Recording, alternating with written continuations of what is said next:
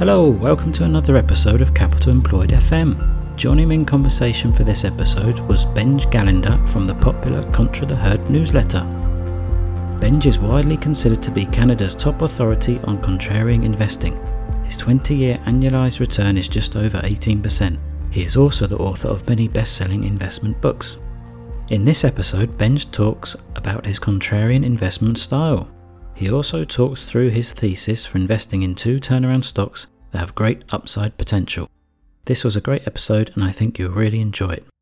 Before we start, make sure to add your email to the Capital Employed email list. We will be publishing some exclusive interviews that will only be available to those on the list.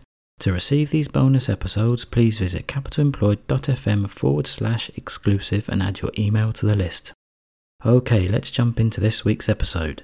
Please enjoy my conversation with Benj.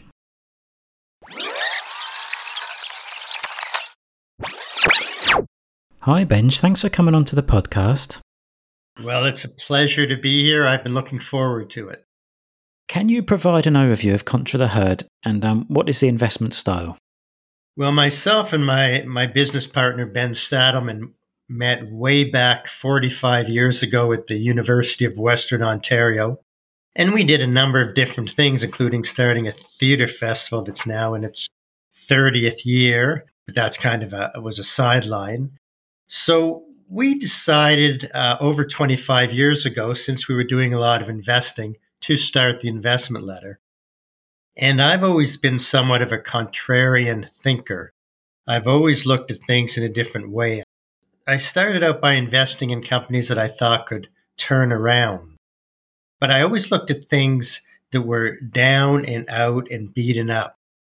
And that effectively is what we do at Contra. We look at companies that are dramatically out of favor. We're deep value investors. We look at companies that have been around though for at least 10 years. So we're not buying into anything new and exciting at all. We're buying into very established companies. Some are smaller, some are much bigger, the majors, but we generally stick very much to our, our knitting. In terms of the investment style, we don't do a lot of buying and selling in a normal year, maybe three to six stocks. We tend to sit back and wait and we try and ignore a lot of the noise out there. And of course, there's way more noise out there than ever before because of the internet and cell phones. Everybody's trying to send you information, and a lot of it's worthwhile, but a lot of it isn't. So the investment style is to be patient, is to buy into stocks can go up 100%. We do love dividends. Something I like to say is that dividends allow me to be stupid longer because if I buy a stock and it doesn't go up or it goes down, which some do, then at least if I'm getting a dividend, I'm getting some sort of return on, on investment. And we do believe in diversification, but not over diversification. As a matter of fact, that's one of the chapters in one of my best selling books, The Contrarian Investors 13 Beware the Devil of Over Diversification. So we feel that with 15 to 25 stocks in a portfolio, we can be nicely diversified. And what type of businesses do you focus on? Is there any particular industry or maybe some quantitative metrics you look for? We don't have any particular industry. We'll buy, uh, we can buy anything on the NYSE, the NASDAQ, the TSX in Canada. We're not buying anything new, as I said. Particularly like it when a, a whole sector is out of favor. So then we can cherry pick in the sector. After the financial crisis, American bank stocks were really badly beaten down. Many of them went bankrupt. So we were focusing on that area. And we love it when that happens because if we can cherry pick in a sector, it's really a great, great thing for us. In terms more of the specific business characteristics, we do a, a tremendous amount of research. While some of the companies are smaller that we buy, they have to have a certain amount of trading volume because even though at Contra we only take a thousand subscribers and we max out at that, we feel we can give people better service when we do it that way. We still have to make sure there's adequate trading volume to that people can buy in if they want to. And we've owned, you know, some of the biggest corporations out there. We we had bought Yahoo at eleven eleven and sold it at I think forty two. Bank of America at 676, sold it at 3874. So some huge corporations like that, Hobart Kitchens, Exxon at one point, but again, only when the companies are out of favor. So we look very carefully at the financial ratios of the corporation and try and make sure that uh, the corporation can cover its debt. But we've learned over time that one of the biggest mistakes we used to make, and I've been investing for about 45 years. it seems crazy to me that I can be that old, but uh, fortunately I am, or maybe it's fortunately. And one of the reasons that we had mistakes was because we bought into companies with too big of a debt load and sometimes they'd have they'd go bankrupt or they'd have to be restructured. It did not happen to us a lot, but more than we would like to know. So very much we concentrate on debt. We look at the book values of the corporation. That to us is very, very important. Often we like to have a leader in its field, although that's not always the case. And when we bought into, say, Koss, a few years ago at a dollar and change. They, they do uh, audio headphones.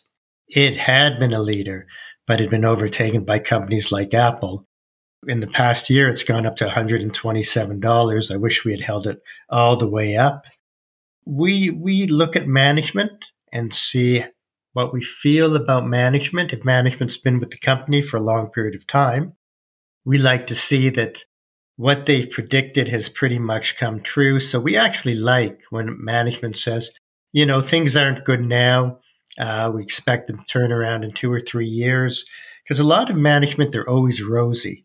And if they're always rosy and then the corporation doesn't do well, well, we, we lose our faith. So often we do talk to management before we buy in.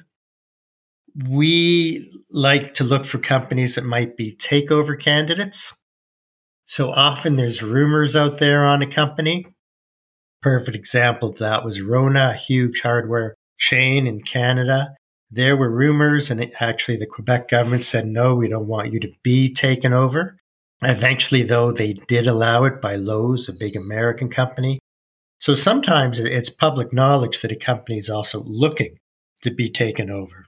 They start looking at, at strategic alternatives. So sometimes if the company's badly beaten up, we might buy into those too. Again, we're always looking at 100% or more on the upside. So that's absolutely critical. But when we say that, none of it's pie in the sky. We'll look at companies that have traded, say, at seven in the past 10 years at a much higher level. We look at it, see if we think it can get back there. But there's others that sometimes cycle, like there's companies like Alpha Pro Tech, which we bought into, and they make uh, protective equipment and also building membranes for roofs. But the key was the protective equipment. And we saw every time there was a health scare, the company would skyrocket. So when there was Ebola, SARS, COVID, the company went up like crazy. So it's another of those companies we bought for under $2 and eventually it went over 40. Again, we didn't hold and get the maximum out of it. We rarely hit the high. We rarely buy in right at the bottom. We wish we could do it more perfectly, but it simply doesn't normally work out. When we sell, and when we always look at our initial sell target, so we set a sell target when we buy into the company. So that's when we feel our feet are, are most carefully planted in the ground. And that's absolutely, absolutely key for us. So normally when it hits the sell target or is around it, will sell 50%, maybe even 100%. If we may, can we um jump into your portfolio? Can can you talk about maybe two stocks that you're very bullish on at the moment, and what was the thesis for investing? So my first pick is uh, Santander, which is Spain's number one bank. They're also uh, one of the top banks in Brazil. They bank in about 10 countries. And they've been around since 1856, I believe. And they would make money year after year after year until last year when they took the largest write off of any European bank. Of course, COVID hit. A lot of banks were taking write offs. We like this one. We like a company that makes money year after year. They're a leader in the field. Again, it follows the same philosophy we did with Bank of America. It was a leader in the field. It still is. We thought it had huge upside. We couldn't see it going bankrupt. Well, with, with Santander, it's it's the same idea. It's a it's a very very strong company. Pays a nice dividend. Although last year they eliminated the dividend because the regulator, regulators in Europe suggested that to all the banks there. So they did that. It has since been reestablished. We think it will go up quite a bit. So it's just uh, we think it's a it's a beauty. It, it went into the por- portfolio just over a year ago at 205. It's done about a double. We think it could double again, which is where our sell target is. But at the same time, this stock traded over $20. And we like that. So it's quite possible if and when it gets to that $8 and change valuation, we will look to sell part of the position and hold more of the position. And I'll just add another thing. As I mentioned, after the financial crisis, we bought into a lot of banks. And at one point, about 35% of the portfolio was in American banks, but that was divided between three to five banks at different points in time.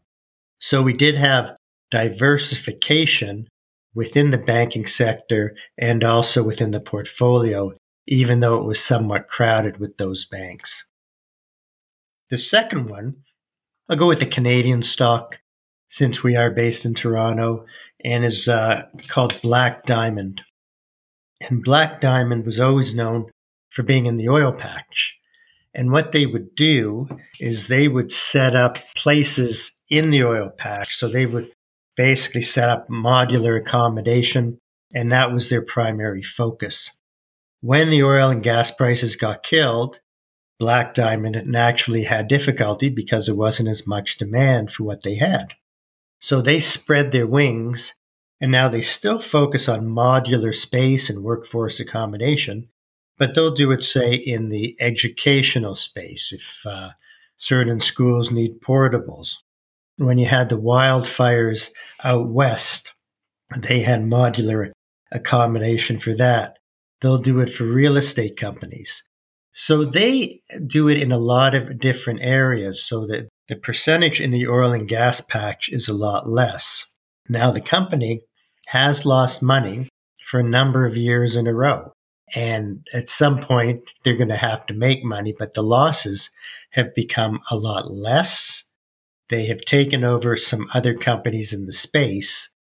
And because the space was badly beaten up, I think they got real bargains on it.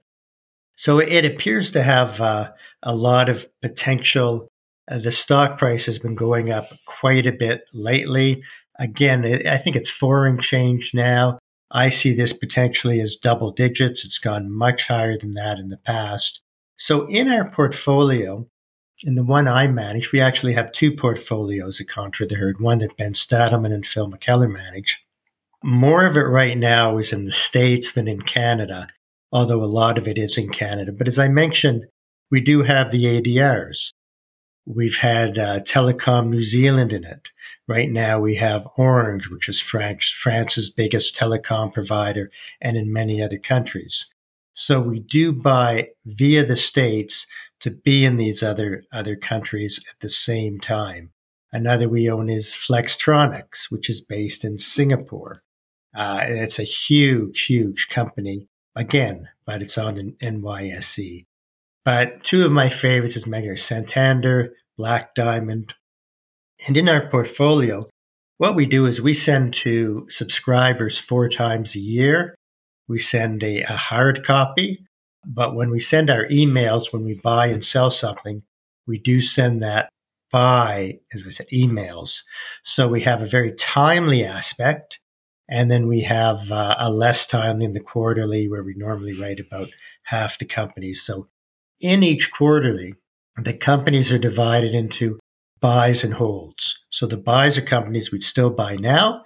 The holds are companies that we hold uh, and that we wouldn't buy at this point in time. And we hope they'll go up further.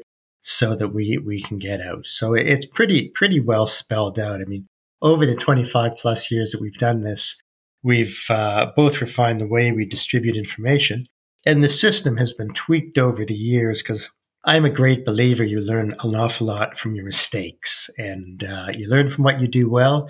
But by admitting your mistakes, when I'm on TV, people sometimes say to me, Why do you say so often about your mistakes? You have amongst the best returns out there 20 years annualized, 18.1%.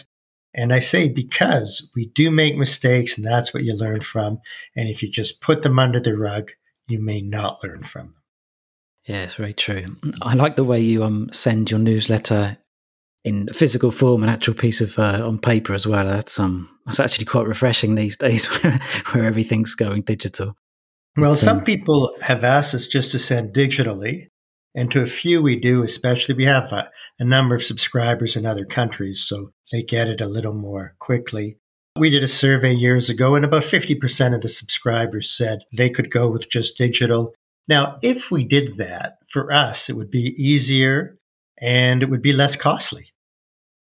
I mean, partially it might be Ben and myself too, and a lot of our demographic subscribers are older people. I love the tactile nature of having paper. I, I get the Globe and Mail every morning in my house, except Sundays. And I love holding on to a newspaper. I love holding on to my magazines. I'm an avid, avid reader. To me, it has value. And I know a lot of our subscribers, they take them, they put them in a folder and they save them and they can look back. And our, our very first subscriber, who's become a, a close friend, he was uh, actually, I worked with him at a bank. I wasn't at the bank, but he uh, helped me out there he, he, he files them all. Sometimes he goes back and looks, and a lot of people do that. And you can do that with email. There's no question, but it's just, it's not the same. It reminds me of um, music. There's something about uh, vinyl when you pick up a vinyl and you can look at all the grooves and just something physical in your hands. There's something special about it, even in, like I say, this digital age. I remember when, when Ben and I met, as I said, it's 45 years ago we shared a place with another friend. And of course, we had a record player. And yeah, you'd have all the, the cracking, etc., etc. And as you know, of course, people have gone back to vinyl. And it's interesting with it. Often what's old is new again. In terms of our investing method, as I said, it's been tweaked over the years, and we've had to learn. For example, with what just happened with Reddit and Wall Street bets, it took two of our companies, uh, Koss and BlackBerry, to unbelievable heights very quickly. And we, we sold both of them during that time. We have to continue to learn. If you had asked me six months ago about Wall Street bets and, and Reddit, I wouldn't have known anything. And then I, I really learned what they were about. So, key is staying up on things, I mean, here where I am at this chalet, we've got the music. We use a very, very good technology. But sometimes people, you know, will laugh at me as I put my CD on in the car, and uh, I like it. That's my music, man. Here we go. Yeah, why not? okay, Benjamin, we're coming up to time now, but I always ask this um, question to all the guests: Is there any person that you have met, any mentor, perhaps, or even a book you've read that you feel has made you a better investor? One of the books I loved, which isn't mainstream, is Where Are All the Customers' Yachts by Peter Schwed. It's a lot of fun. But I've gone to uh, Omaha to watch Buffett, Peter Drucker, Benjamin Graham, of course, James O'Shaughnessy. There's a host more. And at the end of my two best selling books on stocks, I, I, have bibliographies. I mean, one's completely sold out, the Contrarian Investors 13. You can actually order it from our website. Mohnish Pabrai, who who manages the Pabrai funds, every year he's kind enough to send me a free book. And one I've got now is Richer, Wiser, Happier by William Green. And I haven't started it yet, but that could be chalet reading. One other book I'll mention is Extraordinary Popular Delusions and the Madness of Crowds. Very old book, absolutely wonderful book, huge. And again, it's not, it's, it's just worth it, even though it's very, very old. And often going back and looking can be very helpful. So, where can listeners um, go to find out uh, more about you and Contra the Heard? Well, you can email me directly at G-A-L-L, like my last name, at pathcom.com, P-A-T-H-C-O-M.com. You can go to our website, contratheheard.com, C-O-N-T-R-A-T-H-E-H-E-A-R-D.com. I'm on Twitter, Benj, B-E-N-J, Contra, C-O-N-T-R-A. I mean, if you throw my name into Google. Uh, there's all kinds of things on our website. We have the old Globe articles and some other things. I'm pretty easy to find, and we're very, very happy to respond to people's questions. Usually I do it in 24 hours. We, we appreciate feedback. Okay, Benj. Yeah, thanks so much for coming on the podcast. It's uh, yeah, it's been a real pleasure to have you on. John, it's been great. I really admire the work that you do.